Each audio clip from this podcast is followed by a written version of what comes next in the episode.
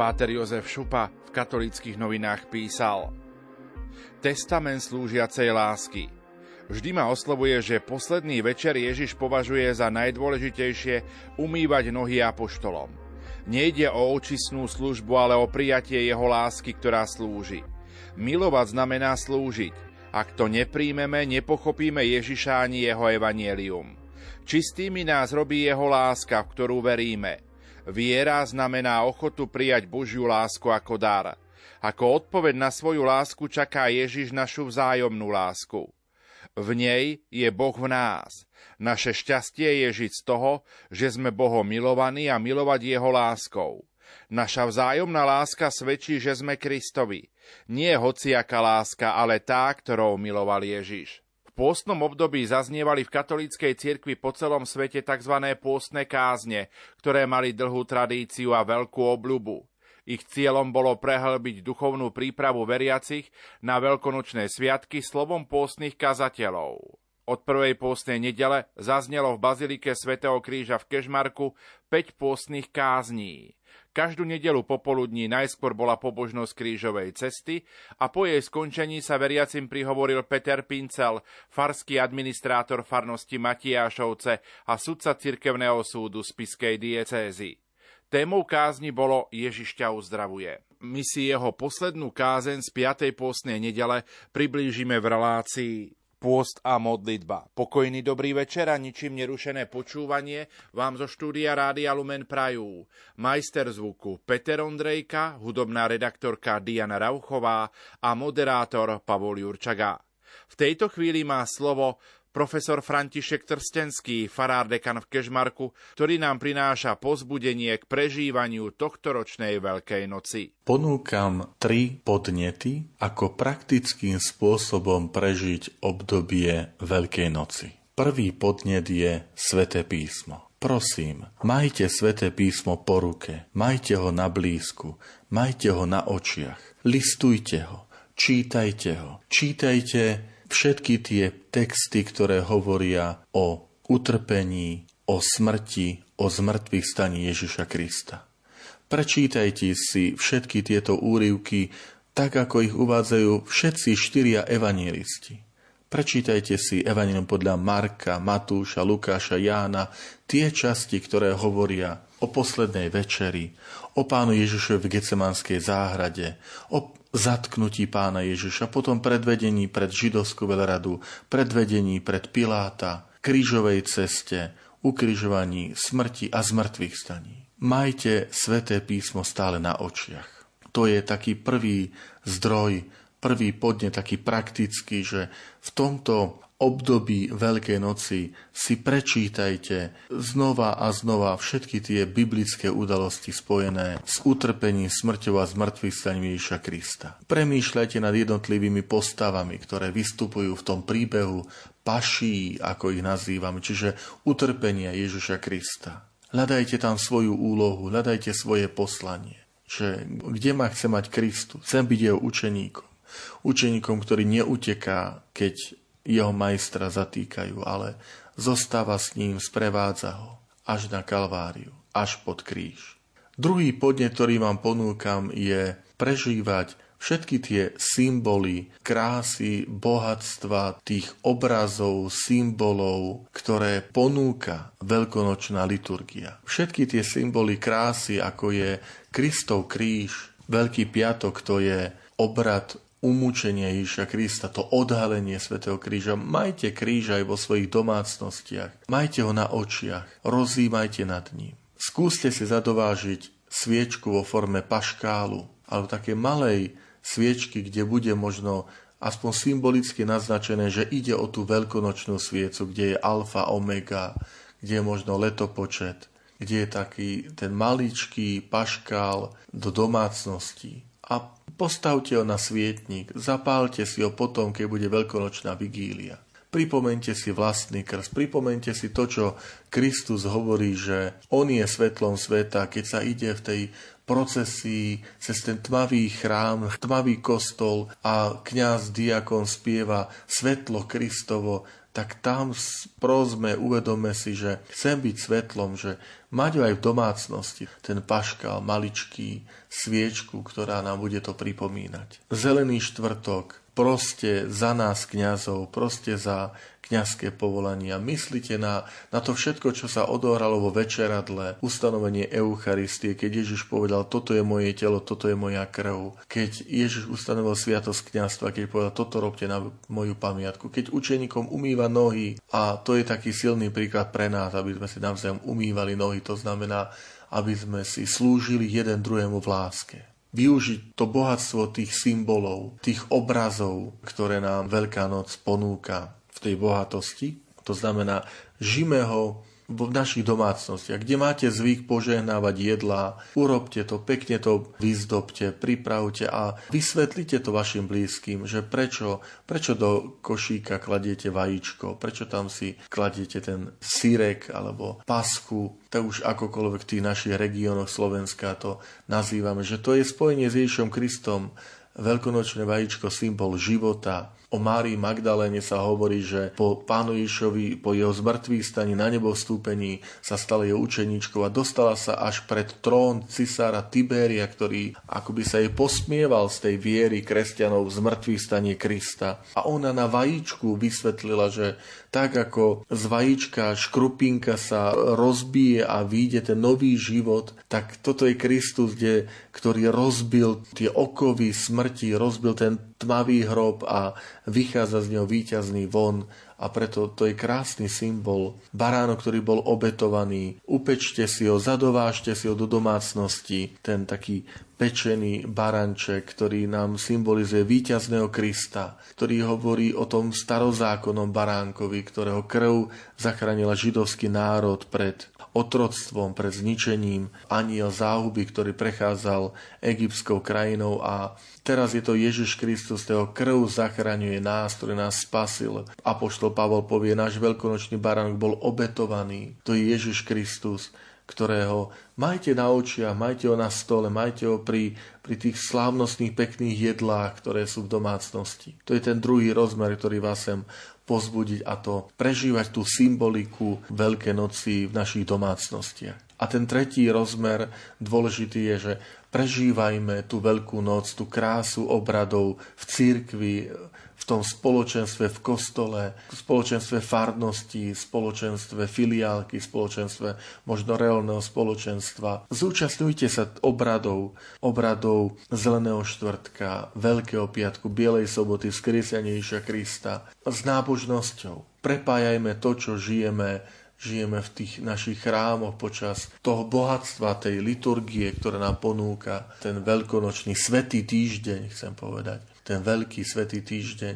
Keď bude Getsemani, adorácia po zelenom štvrtku, zostaňte v kostole, modlíme sa, prosme za našich blízkych chvíľku, zostaňme s Ježišom bdieť, tak ako nás to prosí, prosí svojich učeníkov, že to ste nemohli ani chvíľu bdieť so mnou a modliť sa so mnou, že to sú tie naše krásne, tie pobožnosti v adorácie, v Getsemani, ako nazývame veľakrát, teda to preloženie sviatosti oltárnej do bočného bohostánku alebo na miesto, ktoré sa používa práve keď sú tieto veľkonočné sviatky a tam kláňať sa, adorovať, zostať s Ježišom v Gecemanskej zarade, spolu s ním bdieť, modliť sa, ako nás o to prosí. A potom, kde je zvykom zúčastniť sa vešpier alebo ranných chvál, tých modlitieb, lamentácií. Nádherná, teda veľkopiatočná liturgia, najmä teda najskôr začať možno tou pobožnosťou krížovej cesty opäť v našich farnostiach. Veľmi obľúbená pobožnosť na Veľký piatok. Že najsi ten čas,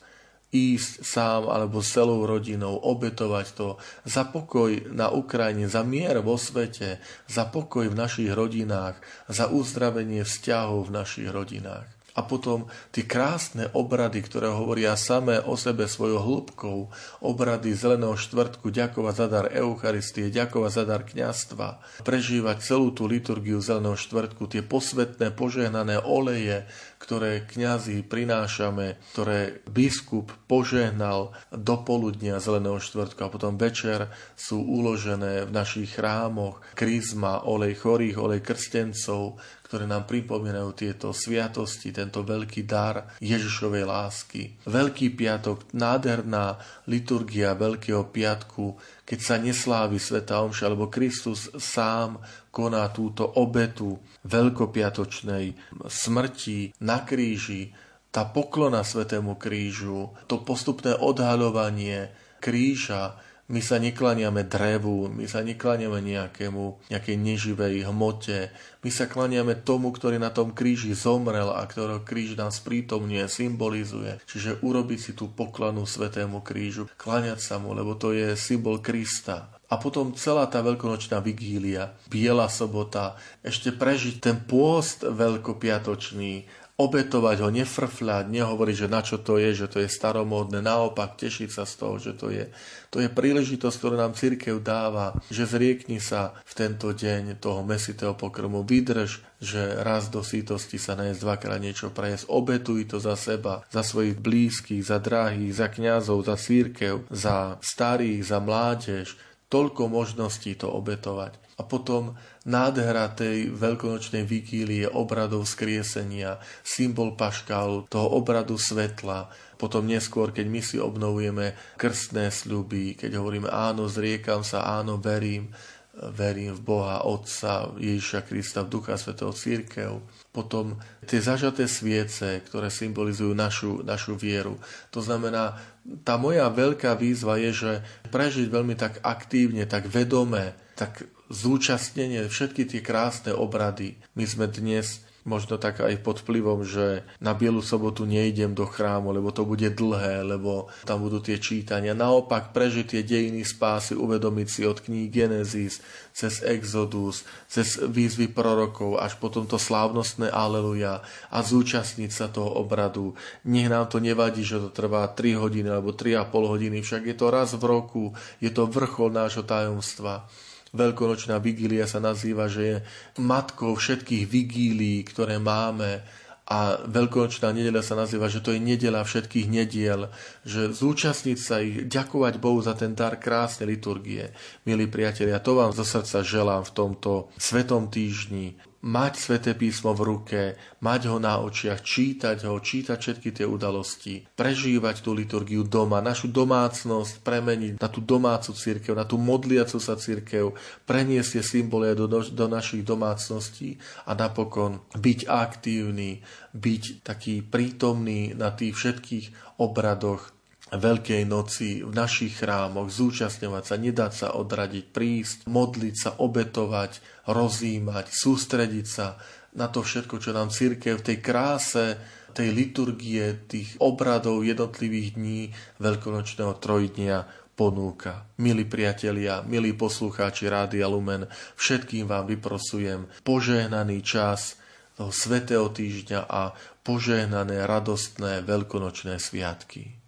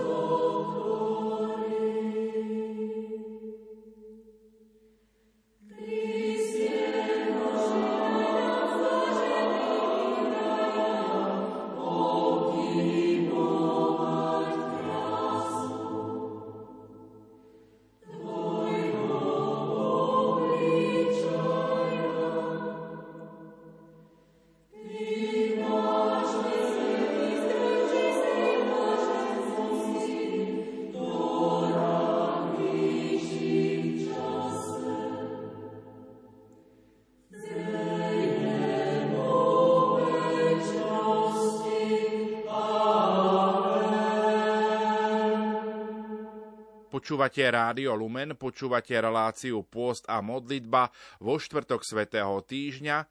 Slovo má Peter Pincel, farský administrátor farnosti Matiášovce a sudca cirkevného súdu Spiskej diecézy, ktorý predniesol pôstnu kázeň v Bazilike svätého Kríža v Kežmarku v 5. pôstnu nedelu. Pochválený buď Kristus. Drahí bratia a sestry, my by sme dnes ukončili takéto naše pôstne sprevádzanie, čo sa týka aj tých nádherných textov Evanília, ktoré nám aj dnes ukazujú na dôležitosť tej témy, ktorú sme hovorili, že Ježiš ako spasiteľ v sebe nosí naozaj tú činnosť, ktorá je aktuálne pre nás prítomná. My sa aj potrebujeme zmocniť na ten spôsob, ako sme dnes v Evaníliu mohli v tých viac ako 40 veršoch sledovať ten proces uzdravenia cirkvy v Betánii, kde je dom priateľa Lazara alebo Eleazára, toho meno, ktoré znamená, že Boh ho prichádza uzdraviť. Doslovne, tak by sme to mohli nejako preložiť Boh, ktorý uzdravuje a dokonca ho vyvedie z hrobu von. Ale je tam aj uzdravenie a akési nové vzkriesenie v oblastiach, ktoré sa dotýkajú aj jeho sestier, ktoré sú naozaj akoby prototypom matiek novozákonnej církvy, od ktorých sa aj my učíme, ako veriť, ako nasledovať. Môžeme to vidieť v živote svätej Marty alebo svätej Márie, kde naozaj vidíme vieru, ktorá je skutočnou vierou. Nie je to pasívne očakávanie, čo Ježiš urobí, ale je to viera, ktorá je aktívna. Ona rýchlo vstala a išla vo svojej kritickosti k Ježišovi až s takou výčitkou, že nevie porozumieť, čo sa odohralo. A tá ďalšia bude potrebovať po tom, čo bude počuť tú najkrajšiu vetu vo svojom živote. Učiteľ je tu a volá ťa, čaká na teba, túži po tvojej blízkosti tak počujeme, ako Mária zareaguje na toto slovo v cirkvi. Ako veľmi potrebujeme mať takéhoto priateľa v cirkvi alebo priateľku, naozajstného brata a sestru, ktorý nám v tej temnote noci, ktorú niekedy môžeme my prežívať, ten zvláštny chlad, tú zvláštnu tmu, niečo nás ten spôsob toho hrobu a nech to príde s tým slovom a povie, učiteľ, tvoj Boh, tvoj Ježiš je tu a volá ťa, túži po tebe. Ona rýchlo vstala, ponáľala sa k Ježišovi a obidve sú uzdravené. Až potom príde tá nádherná scéna, pretože väčšinou zostaneme v tom závere, ako e, vyšiel ten poobvezovaný Lazar z toho hrobu a dajú mu dole šatku a rozvezujú ho a púšťajú ho na slobodu a niekedy nám môžu utiec tie ženy, ktoré sú veľmi, veľmi dôležité pre nás práve vtedy, keď my sa staráme o niekoho chorého, keď my sa máme modliť za zomierajúceho, za trpiaceho, keď nás náplňa ten súcit a nepoznáme odpovede na otázky, ktoré sú v nás. Prečo si to Ježišu ty dopustil? Ten, ktorého miluješ, je chorý a potrebuje ťa. My sme poslali odkaz k tebe. A ty si si počkal dva dní. Samozrejme je to veľká teológia tých troch dní, je potrebné prejsť tou nocou, aby mohlo zavládnuť skriesenie. Aj my musíme najskôr zomrieť, aby sme vstali z mŕtvych. Tak ako je to pri slávení každej nedelnej svetej omše, kedy prichádzame osláviť nie iba Kristovo vzkriesenie, ale aj to naše osobné, to nové rozhodnutie sa zriekam sa starého spôsobu života, starého sebectva, starej rebelie, starej tej vzbury, ktorá odporuje Božiemu slovu, aby som žil novým životom, ako ten, kto je vykúpený ako ten, kto je zachránený, ten, ktorý je spasený.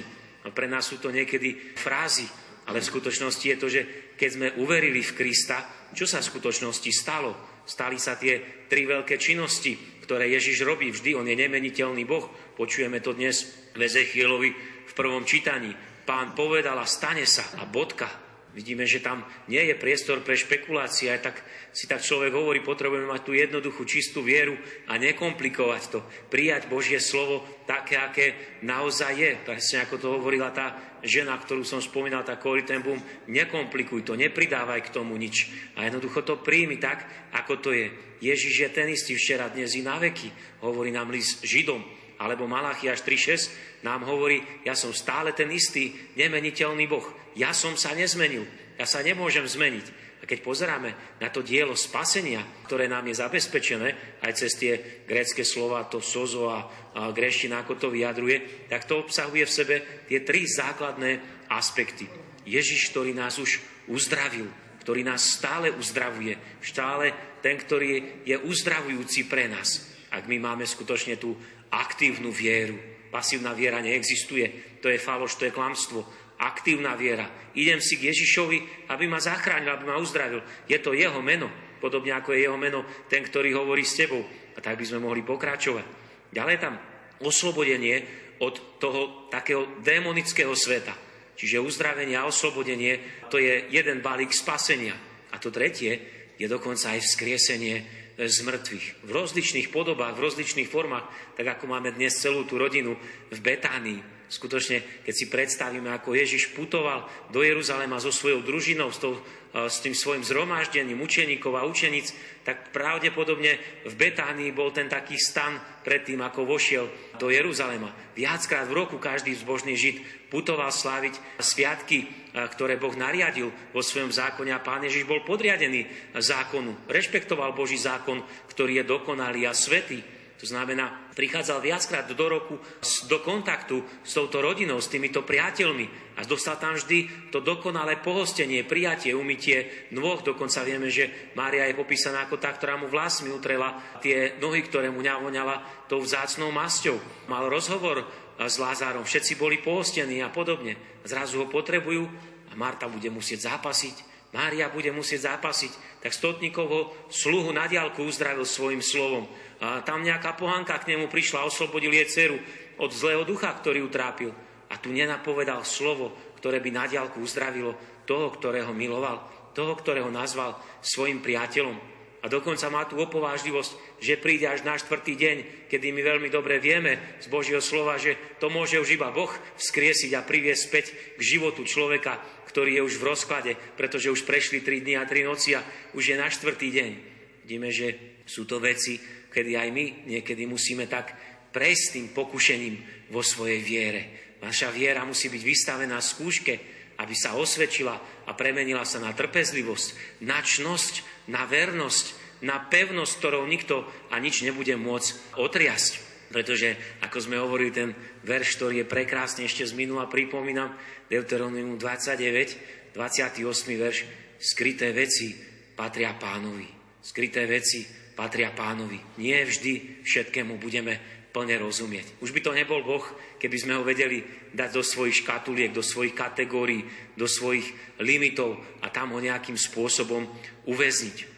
Dnes, keď máme ako keby tak zhrnúť všetky tie tendencie uzdravujúcej spasiteľskej moci Ježiša, tak sa približujeme k nedele kvetov a toho, ako vchádza do svetého mesta na tom Somárikovi, aby zaujal trón svojej slávy, trón kráľa Dávida. Jeho vláda prichádza, jeho vláda nastáva a neprechádza na nikoho iného. On je král všetkých kráľov. Predsa to bude podľa iných meritiek, ako si to my a ľudia predstavujeme, alebo ako my by sme to chceli. On skutočne bude vložený do hrobu, pretože bol zabitý, nespravodlivo odsudený a tak ďalej, aby na tretí deň vyšiel z hrobu von ako víťaz všetkých víťazov. A ako dnes zvolal mocným hlasom pred hrobom Lazára, tak vieme, že druhýkrát zvolá na dreve kríža ako triumfátor, ako víťaz nad všetkým, čo zotročovalo človeka. On svojou smrťou porazil aj moju smrť. Ten kríž, na ktorom zomiera, bol pripravený pre Barabáša, bol pripravený pre každého jedného z nás.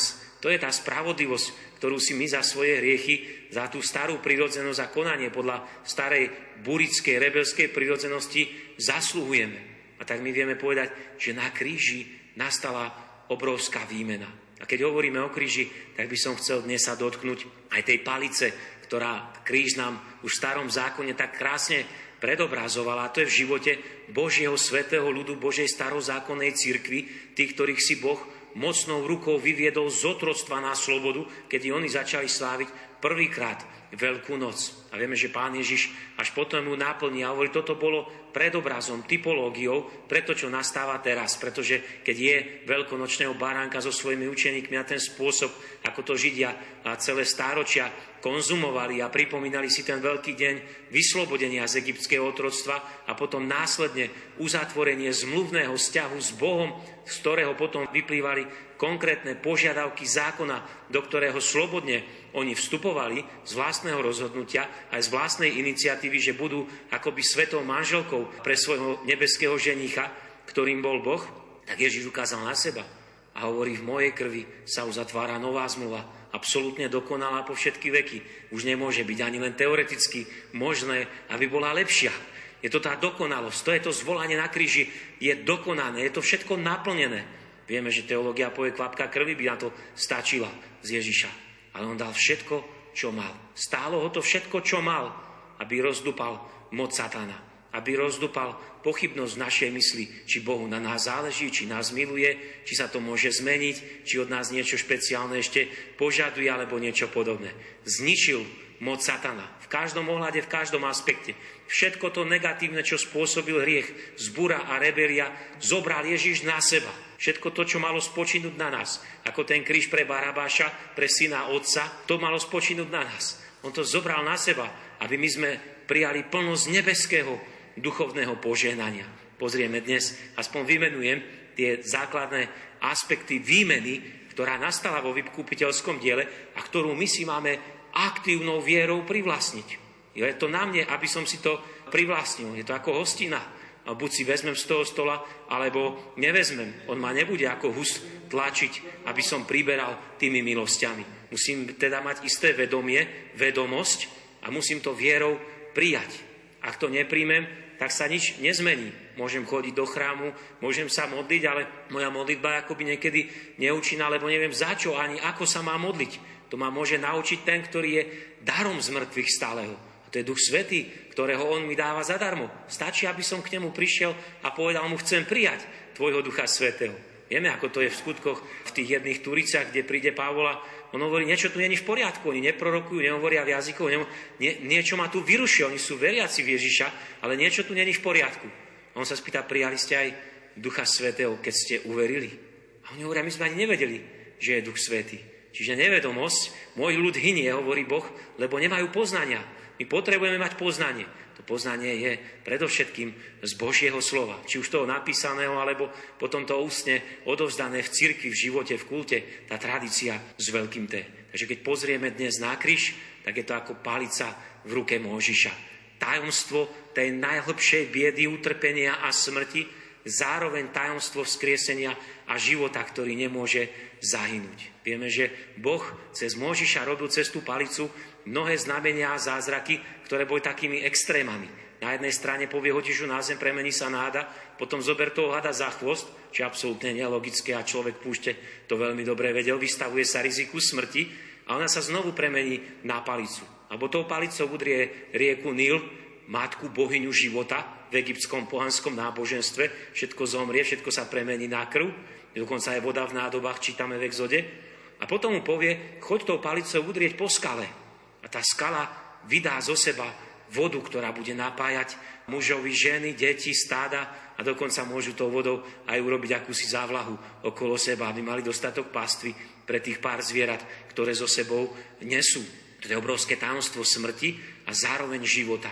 Preto je to ten taký zvláštny paradox, že aj vo Veľkom týždni, v ktorom budeme názeráme na kríž, a milujeme kríž.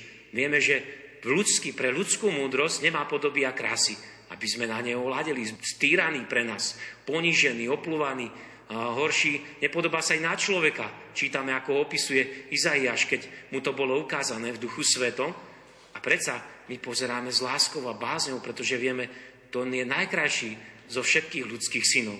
Nikdy nikto nebol ani nebude taký krásny a dobrý, ako je Ježiš. Dokonca sme odzbrojení tou krásou a mocou, pretože my vidíme, že na ňom v kríži sa ukazuje to, čoho my sami o sebe, zo svojej starej rebelskej prirodzenosti, nie sme schopní.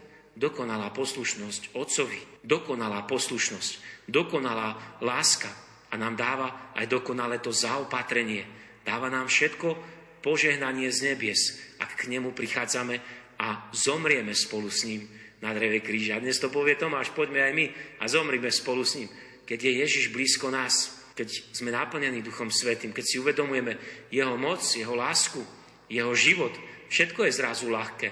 Ale ako nále sa trošičku od Neho vzdialíme, vidíme, že nie sme schopní ničoho. Tomáš sa tam bude so všetkými hadať o niekoľko dní a bude hovoriť, kým sa nedotknem jeho srdca, jeho prebodnuté hrude a nevložím prsty do jeho rán, tak nemôžem uveriť. Vidíme, že Marta je na vyššom stupni. Marta uverila. Marta nechala odvaliť ten kameň po rozhovore s Ježišom. Mária uverila, pretože plakala s Ježišom. Je to dnes naozaj nádherné Božie slovo. A Ježiš nás aj dnes vyzýva, Marta, keď uveríš, potom uvidíš Božiu slávu. My by sme najskôr chceli všetko vidieť a potom vraj veriť. Ale to už nie je tá viera, ktorá vyvoláva aj tie zázraky uzdravenia, ktoré, ktoré tak veľmi potrebujeme. Tí druhí môžu byť naštartovaní preto, aby uverili v Krista a dokonca ich viera sa stala tou, ktorá vedie až do väčšného života. Ale Ježiš hovorí, najskôr priateľu, uver môjmu slovu a potom tie zázraky ťa budú sprevádzať a nasledovať. To je to, čo chcem vidieť v tvojej hrudi. To je to, čo chcem vidieť v tvojom konaní. Viera v moje slovo, ako zádne Ezechiela. Ja som povedal a stane sa to. A my musíme vedieť, čo to vlastne Boh povedal. A Boh nám od začiatku knihy Genesis hovorí aj o sile vzkriesenia. Nech tá Veľká noc je takou novým prebudením sa vo vieru vzkriesenia. Dnes potrebuje svet, aj my na Slovensku, vieru vo vzkrieseného Ježiša Krista. To nie je viera, že on zomrel na dreve kríža. To je historický fakt. To je realita. Ale viera, ktorú on hľadá a ktorá nás charakterizuje ako mužov a ženy nádeje, života, slobody, pravdy, tak to je viera vo vzkrieseného Ježiša. To je to, čo všetci potrebujú počuť že my máme odpoveď na všetky problémy. Všetky problémy toho tela, duše i ducha. Dokonca máme odpoveď aj čo sa týka pozemskej smrti, ktorá v nás prirodzene vyvoláva obavu, strach, smutok a tak ďalej. Veľkú bolesť, keď strácame toho, koho milujeme.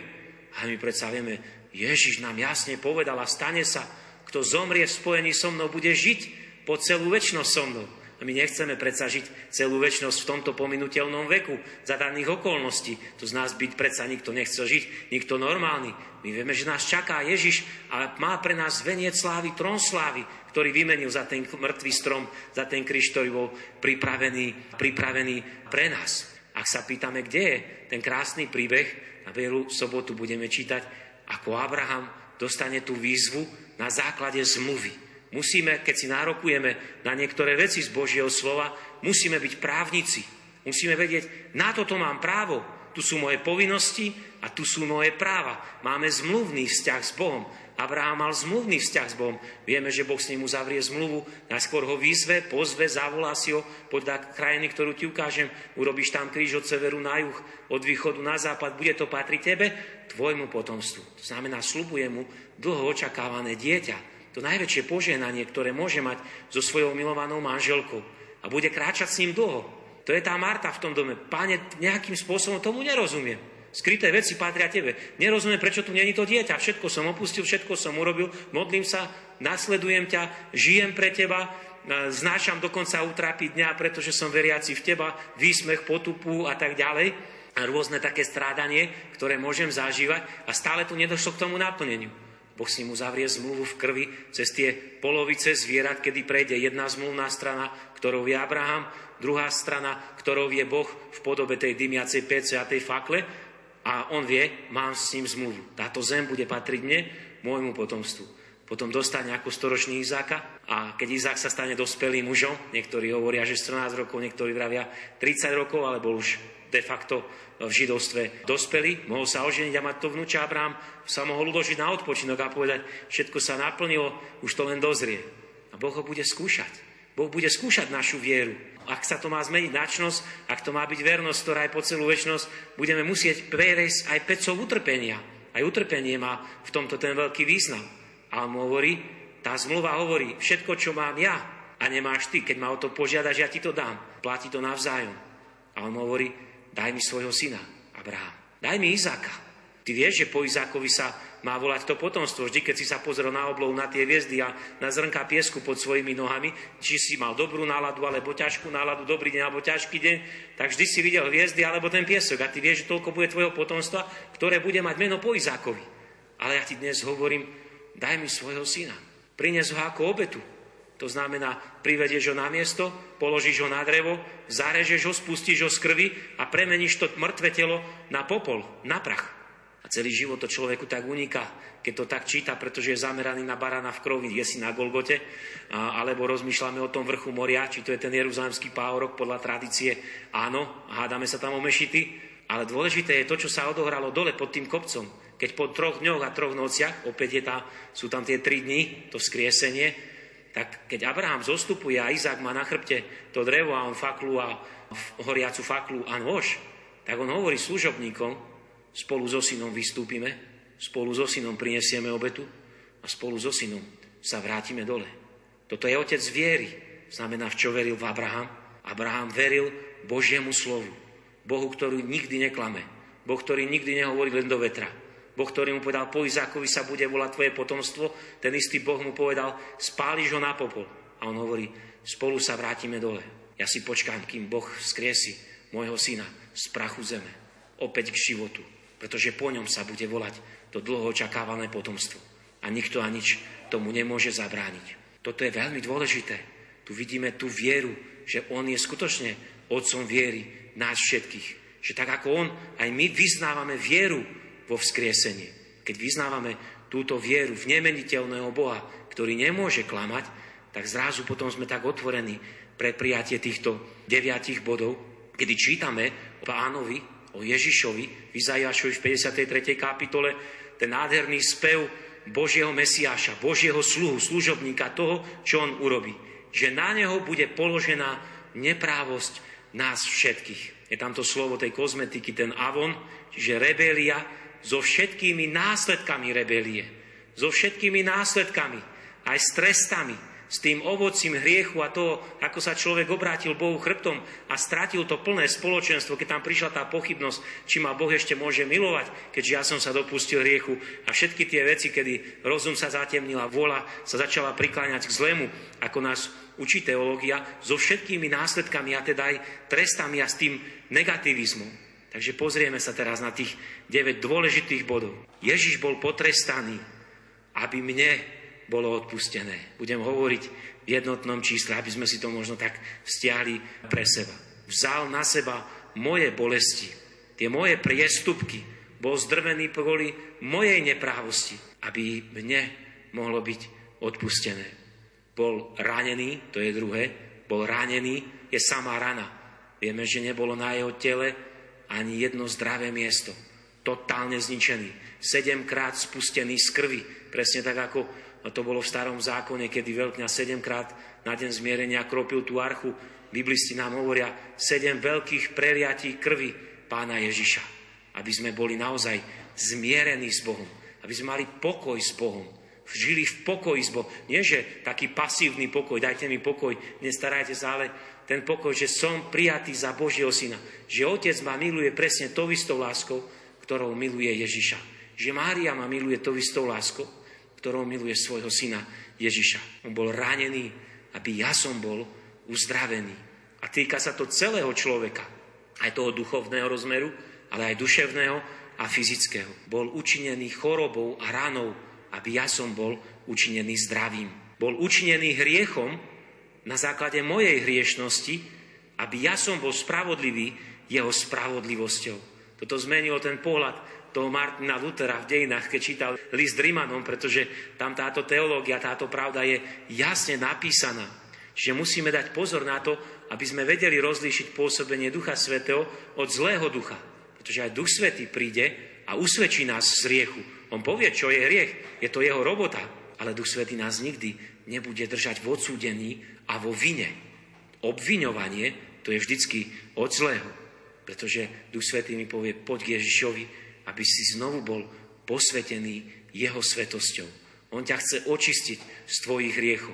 Duch Svetý ti pomôže, aby si spoznal aj skryté hriechy, na ktoré si nejakým spôsobom si to v sebe potlačil a si to ospravedlňuješ na základe slovenského alebo nejakého iného kultúrneho bontónu alebo niečoho podobného. Hriech je hriech, to je pravda. A je to živý organizmus. My to berieme ako taký flak, ktorý nič nerobí, ale skôr je to ako parazit, ktorý z nás vysáva Božiu milosť, Boží život, kedy sme naozaj zničení. Ježiš bol učinený hriechom, mojou hriešnosťou. A tak s ním bolo naložené, aby ja som bol spravodlivý jeho spravodlivosťou. On zomrel mojou smrťou, aby ja som mohol žiť jeho životom. Vieme, že ten biblický princíp oko za oko, zub za zub, život za život, krv za krv, život je v tej duši, v tom nefeš, alebo doslovne povedané ešte v krvi. A my vieme naozaj povedať tú kľúčovú vetu.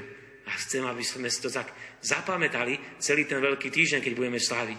Stálo ho to všetko, čo mal. Nie je to lacné vykúpenie. Stálo ho to všetko, čo mal. Prečítajme si tu pásaž, ako trpel za nás, a či už je to v liste Petra, alebo či je to Filipanum. Zriekol sa svoje božské slávy a veleby. Stal sa dieťaťom v plienkach. Vidíme to utrpenie toho vtelenia, toho zvláštneho darovania sa. Láska, ktorá prichádza trpieť pre toho, koho miluje. Je to obeta, je to o utrpení. Otec nezastavil ruku na Golgote. Abraham mu rozhodol dať sa svojho syna. Tak veľmi veril v jeho lásku a v jeho moc. To nie je, že len láska, ale to všemohúca láska. Abraham to vedel, ono vzkriesi z mŕtvych. Môj Boh je verný svojmu slovu. Nikdy neklame.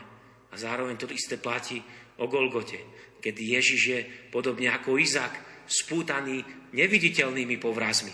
Spútaný povrazmi lásky, odanosti svojmu otcovi. Je si istý jeho mocou, je si istý jeho láskou. Je si istý tým, že otec ho miluje do krajnosti. A keď niekoho milujem, chcem mu iba dobre. Toto vedel Izák v starom zákone. Však on bol mladý, dospelý muž a Abraham bol dedo. On by ho bol premohol, keby ho tam chcel násilím donútiť. Lahol si dobrovoľne. Je to veľká teológia starého zákona. To akedách on si lahol dobrovoľne, z lásky, z odanosti k svojmu otcovi, vedomí si jeho starostlivej, starostlivej lásky. Že otec urobí len to, čo je pre jeho, život jeho syna iba dobre. Čiže tu je to, čo my katolíci máme také dôležité. Krv za krv, život za život. To je Eucharistia. To Ježiš hovorí, vezmi a jedz, vezmi a pí. Moje telo, moja krv. Kto bude jesť a piť moje telo a krv, bude mať väčší život. Bude mať väčší život. Ja v ňom budem pre väčší život. On neprišiel len hojiť rány a mazať masťou a predlžovať utrpenie na tomto svete. On prišiel skriesiť človeka preniesť ho do, nového, do nových nebies a novej zeme, kde vládne plno svetosti a spravodlivosti. A na to máme už predchuť, účasť, záloh tým, že máme účasť na jeho živote. Piatý bod je, bol učinený kliatbou. Bol kliatbou, tak ako hriechom. Čiže všetko prekliatie, ktoré existuje pre človeka, bolo na ňo vyliate, pretože vieme, že prekliatý je každý, kto vysí na kríži, na dreve. A bolo to urobené preto, aby my sme mohli prijať požehnanie. Všetko zlorečenie bolo vyliaté na Ježiša. Stal sa zlorečeným, aby my sme mohli byť požehnaním, byť požehnaný, ale zároveň byť požehnaním, ako je Kristus, požehnaním pre celý svet. Presne tak, ako to je z Avrámu. Zober sa z tej krajiny v 12. Staneš sa požehnaním. Podstatné slovo. Staneš sa požehnaním všade, kde sa dostaneš. Takže opäť výmena. Ďalšie je chudoba, akoby ustavičný nedostatok. Vieme, že svätý František povedal, že si volí chudobu ako svoju nevestu. On vedel, prečo to robí. Bol k tomu vedený Duchom Svetým. Ale chudoba sama o sebe, to je niečo, čo je zlé. A on bol učinený chudobný. Vidíme, nemal vlastný hrob. Nemal ani len šaty na sebe, keď zomiera na dreve kríža. Aby my sme boli obohatení jeho hojnosťou. Ja viem, že to ťažko sa nám niekedy počúva, lebo vieme, že aj proces chudoby, utrpenia vie nás to posvetiť, vie nás to zoceliť, ale chudoba sama o sebe, skúsme povedať človeku, ktorý má nedostatok, ktorý nevie zaplatiť účty, ktorý nemôže si nájsť dobrú prácu, ty si požehnaný Bohom. To je falošné, keby sme niečo také povedali. Chudoba sama o sebe je zlom a Ježiš on, je, on konal s tou chudobou. Aby my sme mali dostatok v každej oblasti. Nemusíme byť oligarchovia, to by sme si mohli oroziť väčší život. Ale máme mať dostatok v každej oblasti, aj v materiálnej, aj v duševnej, aj v duchovnej. Ježiš bol učinený hambou, aby my sme mali účasť na jeho sláve. To už väčšia hamba ako to, čo sa dialo v tých udalostiach, ako meditujeme na tých krížových cestách. Trnie na hlavu, šaty, potupa, sliny, kto vie, aké exkrementy, blato a špinu na neho hádzali potom strhnutie tých šiat a obnovenie tých rán, šletkatá nahota. To je, on bol, to je chodiaca hamba, čo sa týka ukrižovania. Aby my sme dostali nehynúci veniec slávy. Nie nejaký lacný vávrin, nie nejaké bobkové listy, ktoré ľahko zvednú. To je zlato striebro tejto zeme a nejakých 20 minút nejakej politickej diskusnej relácii alebo v nejakej tanečnej súťaži. To je nič v porovnaní so slávou, ktorú pripravil tým, ktorí ho milujú. A vojdu do tejto zámeny, do tejto výmeny. Je to výmena. On ju už učinil. Je dôležité, aby my sme si ju tiež učinili. vo svojom živote. Ďalší ten bod, sme už rozprávali, tak to je odmietnutie. Ježiš bol odmietnutý. My by sme tam chceli dať modlitbu toho žalmu on je odmietnutý po tom všetkom, čím sa stal hriechom, kliatbou, chudobou, hambou a tak ďalej, tak je odmietnutý, dokonca prežíva to odmietnutie akoby zo strany otca. Prečo si ma opustil? Je tam ten výkrik. To je výkrik. Ježiš je odmietnutý, stal sa odmietnutím, aby my sme zakúšali prijatie. Odmietnutie je veľký problém. Všetci s tým máme do istej miery problém. Niektorý veľký problém. Nedá sa im modliť. Nedokážu povedať Bohu Otec. Nedokážu si predstaviť Ježiša, pretože boli odmietnutí frajerom alebo manželom alebo niečo podobné. Prežívajú trpko, znev, úzkosť. Iba Ježiš to vie uzdraviť. Na toto nie je medicína. Psychológia to pomôže odkryť, odhaliť, ale nedokáže to uzdraviť. Iba Ježiš, ktorý ťa príjma, to dokáže oslobodiť, uvoľniť v tebe, aby si zakúšal, že si prijatý. Žiadna kyslosť nebude v tvojej emocionalite a v tvojej mysli. A to posledné je, že starý človek, prirodzený človek, to znamená ten, ktorý má prirodzenosť Adama a Evy, tú hriešnú, rebelskú, burickú, bol v ňom ukrižovaný, aby vo mne mohol ožiť nový človek. Nový človek. To je to, čo Apoštol Pavol si tak veľmi zamiloval. Aj meno si zmenil. Nový človek musí ožiť. Človek, ktorý je podobný Izákovi. Človek, ktorý je podobný Ježišovi. Plne odaný v otcovú lásku. Povedal som a stane sa. Milujem ťa, nemôžem ťa nemilovať. Príjmam ťa, nemôžem ťa odmietnúť. Sú úžasné slova, keď čítame už starozákonných prorokov, ako je napríklad ten Ozeáš, čo ten všetko pozažíval s tou nevernou ženou, s tou prostitútkou. Podobne je to vyjadrené medzi Bohom a církvou. A súčasťou tej církvy sme aj my, svetej, katolickej, jednej, dokonalej, ale predsa aj my sme niekedy neverní vo svojom osobnom živote Božej nemeniteľnej pravde. A tam sa dočítame, znovu si ťa vyhľadám, znovu si ťa priviniem, znovu ťa zahrniem plnosťou svojej lásky. Ja som Boh a nie človek. To je tá, ten nový človek, v ktorom aj my chceme rásť. Ten starý človek, ktorý musí byť ukrižovaný cez túto veľkú noc opäť v našom živote, musíme si láhnuť na ten kríž, tak to je práve naša rebelia. To je koreň všetkých našich problémov, ktoré máme v duchovnej oblasti, vo vzťahovej oblasti, duševnej a tak ďalej. Problémom je naša vzbúra, naša rebelia. My chceme povedať Bohu, čo má robiť. A nepýtame sa Boha, čo máme my robiť. Nechceme sa učiť. Máme s tým problém. Vidíme tú výšivku, ktorú on vyšíva s našim životom a spierame sa tomu. Na ten spôsob Marty a Márie v tom dnešnom evaníliu. Kde si bol? Keď náš bratia potreba. Prečo si nereagoval hneď, keď sme ti poslali odkaz? Prečo si čakal? Prečo ideš neskoro? Prečo ideš na štvrtý deň? Už je v rozklade, už mu nie je pomoci a rady. A pomoc a podobne. Toto máme niekedy také v sebe, to je ten starý človek. Musíme sa ostať k Ježišovi a povedať mu, ty si kráľ, ty si zvrchovaný, ty máš autoritu nad môjim životom. Môj život už nepatrí mne. To je paškal, keď ide cez kostol na tú bielu sobotu. Skriesený Kristus, jediné svetlo sveta. Nevieme, že či aj pre tento svet okolo nás, ale pre ten náš svet, on musí byť jediný zdroj pravdy, jediný zdroj svetla a života. Byť mu podriadený. Chceme sa zapáliť od teba, od tvojej lásky, od tvojej poslušnosti.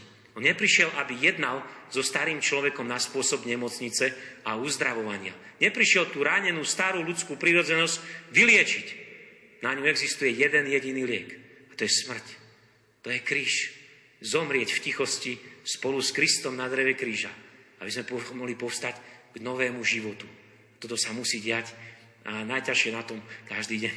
Každý deň si tak znovu láhnuť na kríž. Či už je to večer, keď ideme spať, alebo zavčasu ráno, povedať si dnes láham, líham si na kríž s tebou, Ježišu, aby ma oživil tvoj duch a tvoje slovo. Takže máme ešte také posledné body, ktoré nám niekedy spôsobujú tú prekážku prijať tú Božiu hojnosť, Božiu plnosť. Pavol to stále vypisuje, nech vás naplní Božia plnosť, aby ste boli v hojnosti poženaní, aby ste boli v hojnosti živí. Takže ja ich iba vymenujem. Tá prvá vec je nevedomosť Božieho slova. Kde teraz chodím, tak a vždy hovorím, vyšlo nové vydanie Jeruzalemskej Biblie, kto nemá, nech si kúpi. Nech si kúpi, nech číta. Nech tú Bibliu za rok zničí tým, ako bude s ňou tráviť čas. Že robím reklamu dokonca tu v Kežmarku. Kúpme si Biblia. Ak nemá Biblia, žiadne obrázkové, žiadne biblické príbehy. To je málo. My sme tí, ktorí chceme zrieť v Božej svetosti. Na to musíme, musíme čítať, študovať Božie slovo. Nestačia nám kázne, nestačia nám nejaké prednášky, nestačí nám čosi si vypočuť v nejakom podcaste. Ja musím tráviť čas s Božím slovom. To je tá istá skutočnosť. Nemôžem si Eucharistiu zobrať do svojho domu, do svojho bytu, ale môžem si zobrať Božie slovo a čítať a čítať a študovať a Duch Svetý to uvidí a Boh nájde vo mne zalúbenie, lebo bude vo mne rásť viera. Doplní, čo mi chýba. Druhé je, že nemáme vieru. Neviera. Také zvláštne slovo. Slovenčina to nepozná. Neviera. Nie, že nevera, ale neviera. Nemám vieru. Je to trošičku spojené. Môj ľudí nie, pretože nemá poznanie. Poznanie duchovné je z Božieho slova. Aký iný zdroj by sme tam chceli nájsť? Ďalším problémom pre prijatie uzdravenia je nevyznaný hriech. Že si ospravedlňujeme nenávisť, ktorá v nás môže prebývať. Že máme hnev na niekoho, kto nám ublížil a sme sa rozhodli, že ten hnev v sebe potlačíme. Nazveme to svojim ľudským právom a podobnými inými termínmi, inými hlúpostiami. Hriech je hriech. Máme si urobiť dobrú svetú spoveď v týchto dňoch. Dobrú svetú spoveď. Možno až generálnu by sme si mali poprosiť u kňaza, či by sme si mohli vykonať. A dať úplne všetko. Byť úplne v súlade, poddaný svojmu kráľovi. Nie tomu, čo hovorí nejaký, nejaký ujo, nejaká teta, čo je populárne, čo je sebavedomie, sebarealizácia. Častokrát je to v extréme veľmi ťažkým hriechom, veľmi ťažkou pýchou a nezávislosťou od Boha a od iných ľudí a podobne. Z toho sa treba vyspovedať, prijať očistenie zo svojich hriechov. Nevyznaný hriech je častokrát veľkým problémom. Ďalším problémom, o ktorom som hovoril na začiatku, je neodpustenie. Kedy som sa rozhodol, neodpustím. Odpustenie sa týka vôle. Emócie budú uzdravené potom. Ja musím urobiť rozhodnutie. Ako dnes Marta, rýchlo vstanem a idem k Ježišovi. Nebudem odkladať svetú spoveď, keď ju potrebujem. Neodkladať, že pôjdem o rok zase na Veľkú noc. Nie, neskoro. Zomieraš vo svojom hriechu. Zničí ťa to, oklame ťa to. Eva sa nechala oklamať, Adam sa nechal oklamať. A to nepoznali, čo je hriech. A nechali sa zmiasť. Nepriateľ je veľmi silný, je prešibaný, je to agitátor, je výrečný. My potrebujeme poraziť pokušenia, ktorým čelíme. A tie posledné tri sú spojené s tým takým démonickým svetom. Prekážka je okultizmus. Znamená, nemôžem prísť na územie nepriateľa k diablovi a potom o hodinu večer kričím, Bože, prosím ťa, teraz ma uzdrav. Rob pokánie za okultizmus, za všetky tie veštenia, horoskopy, za tie praktiky čarodejníctva. To, že deťom kupuješ čarodejnícke príručky do svojho domu a potom im povieš, nedokážu sa pomodliť ani jeden zdravas. No preto, lebo je tam možno prítomná aj iná duchovná sila, duchovná moc. A Ježiš to nazýva dobre organizovanou pevnosťou a kráľovstvom. Musíme dať pozor, aby sme nerobili zmluvu s cudzími bohmi. Aj toto je silne prítomné. Ľudia idú na všelijaké seansy, na všelijaký New Age a na všelijaké špiritistické veci, alebo sa zamotajú do toho, že my počujeme deti. Veľmi dobré deti, ako hovoria o karme. Čo toto má spoločné s kresťanstvom? Absolútne nič. Vychádza to z východných náboženstiev, ktoré sú v rozpore. To je urážka voči Kristovi, nášmu jedinému kráľovi a jedinému Bohu, ktorému sa máme kláňať tieto náuky. A ľudia to podporujú. Nemajú s tým problém. Nečudujme sa, že potom ten človek je zaplienený. On chce čarovať Bohu. On chce rozkazovať Bohu. Ako nedávno tí Nemci, keď na synode začali hlasovať a hovoriť, že oni si chcú nastaviť církev sami podľa seba. To do akého bodu? Kto vám počaroval? nerozumní Galatania. Či ste strátili ukrižovaného, vzkrieseného Krista? Či ste strátili tajomstvo kríža zo svojho obzoru? Potom kto vás uzdraví? Kto vás skriesi? Kto vás oslobodí, keď ste si vybrali slúžiť diablovi? Ježiš nebude hrať karty s diablom, ako to robia nejaké krčmové obrázky. Buď Ježiš, alebo diabol. Ale to neexistuje, že on bude ťahať jarmo s diablom v tvojom živote, aby ťa žehnal. A to posledné je, že môže na nás spočívať aj kliatba, že niekto nám zlorečil a podobne. A ak tá kliatba sa má čo chytiť, lebo je postavená na tom, že ja som skutočne niekomu ukradol zem a ten človek ma preklial a zlorečil mi, tak tá kliatba sadne na môj život alebo na život mojej rodiny. Ale nezabudnime, Ježiš nás oslobodil od chorôb, od riechov aj od kliatieb, aby sme boli poženaní.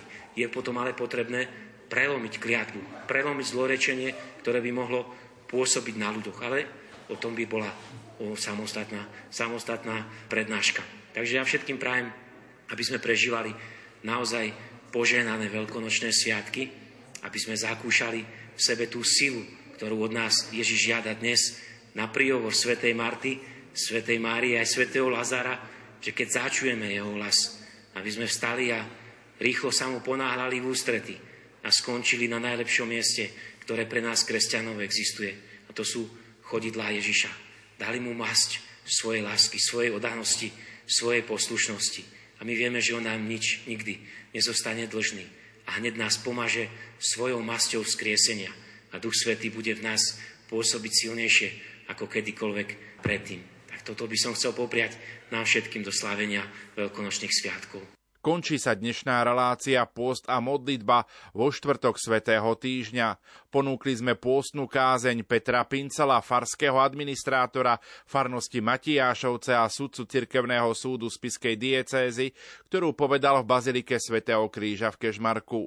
Za pozornosť v tejto chvíli ďakujú majster zvuku Peter Ondrejka, hudobná redaktorka Diana Rauchová a moderátor Pavol Jurčaga. Do počutia. Rád.